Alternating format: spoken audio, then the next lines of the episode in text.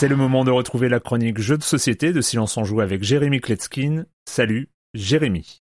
Salut Erwan, nous sommes en 2442 et il n'y a plus qu'un énorme océan sur la Terre, il n'y a plus de banquise, il n'y a plus de continent, euh, vous n'aviez qu'à trier vos déchets. Et donc ils n'ont plus le choix, le gouvernement central de l'humanité unie euh, commande la construction de villes sous-marines autosuffisantes. Chaque joueur disposera de trois ans seulement pour construire une station sous-marine habitable, sûre et autonome. Le nom du jeu, New Eden. On va recevoir un plateau individuel en forme d'une coupole sous-marine autour de laquelle il va construire des modules. Et on va développer cette station, donc une étoile à cinq branches. On va y poser des cartes les unes derrière les autres. Euh, il y a un sixième type de cartes, ce sont les cartes modules recherche et elles, on les pose sous la station. Alors analysons euh, chacune des branches euh, pour comprendre le fonctionnement de ce jeu. La première, ce sont des chantiers navals où on va construire des petits sous-marins individuels en forme de requin. C'est très Jules Vernien dans le design. Sur la deuxième branche, on va trouver des fermes de coquillages qui n'ont aucun avantage autre que vous rapporter beaucoup de points. Les points, ce sont des coquillages dans ce jeu. Oui, dans le futur, ça aura beaucoup de valeur. Si vous aviez raté le tournant du Bitcoin, euh, commencez à investir dans les coquillages. La troisième branche, ce sont des pieuvres de réparation. Notre station est sous pression constante. On va avoir besoin de ces petits animaux pieuvres tout mignons pour nous aider à contenir euh, cette coupole. La quatrième branche, ce sont des crabes de récolte, un petit peu comme dans Dune ou dans Starcraft. On va envoyer des petits crabes qui vont aller miner un petit peu partout autour de la station et nous ramener la monnaie du jeu, de l'or. Et enfin, la cinquième branche, ce sont des réservoirs d'hydrogène. On va y trouver des petites bouteilles qui vont nous permettre d'actionner les petits sous-marins individuels. Notre coupole principale, quant à elle, est en forme de cadran. On va y trouver deux indications. Déjà les dégâts, parce que chacune de nos activités, de nos actions dans la station va créer des dégâts. Oui, parce que l'environnement étant euh, hostile, à chaque fois qu'on construira des nouveaux modules, euh, ça va euh, affecter la stabilité de l'ensemble. La deuxième indication, c'est un marqueur qui indique la limite maximale des dégâts que notre station peut absorber. Et à la fin du jeu, si on veut que les points indiqués sur chacune des cartes modules que l'on aura posées comptent, il faudra que ce marqueur aille au-delà des dégâts qu'on a subis. Et donc on est dans de la gestion de crise permanente, on connaît ça avec les city builders, c'est un petit peu pareil. Lors d'une première phase, il y aura un marché euh, tout à fait traditionnel sur lequel vous pourrez acheter des modules et les rajouter, mais lors d'une seconde phase, c'est un marché clandestin qui se met en place et là les règles sont tout à fait différentes. En gros, vous recevez une main de cartes modules que vous pourrez acheter en priorité, mais si vous refusez de le faire, elles seront mises aux enchères et donc euh, accessible aux autres joueurs, il faudra faire attention de ne pas trop rendre service à nos concurrents. À noter que la station est posée sur un gisement de fumée blanche. C'est une nouvelle énergie qu'on peut déclencher à tout moment pour obtenir de l'argent. Et c'est très malin parce que ça permet de ne jamais se retrouver en situation où on n'a pas d'argent pour pouvoir euh, faire ses enchères ou pouvoir acheter des cartes dont on a besoin. Par contre, évidemment, ça crée énormément d'instabilité et de dégâts dans la station. Il va falloir ensuite réparer tout ça. Mais au moins, on n'est jamais coincé. On va devoir constamment choisir quel module activer en voyant nos petits sous-marins individuels, évidemment, plus les modules seront éloignés dans la branche et plus ça va nous consommer de l'hydrogène pour les atteindre. Voilà, donc si vous aimez l'action, euh, la tension dans ce jeu est palpable. Les parties ne sont pas trop longues, je dirais entre 1h et 1h20, donc ça peut être sympa de les enchaîner pour découvrir toutes les stratégies qui s'offrent à nous. Je rappelle le nom du jeu New Eden, de 1 à 4 joueurs, même si 3 et 4 c'est quand même vachement recommandé, à partir de 10 ans. L'auteur Benjamin Schwer, c'est illustré par Denis Lohosen, c'est édité chez les Allemands de Schmidt Spiele et c'est en français. Et moi, je suis persuadé que sous cette coupole en 2442, l'équipage, quand il aura un moment de répit, il fera des jeux de plateau, parce qu'il n'y a rien de tel pour rapprocher les gens entre eux, pour qu'ils apprennent à se connaître et fassent de grandes choses ensemble.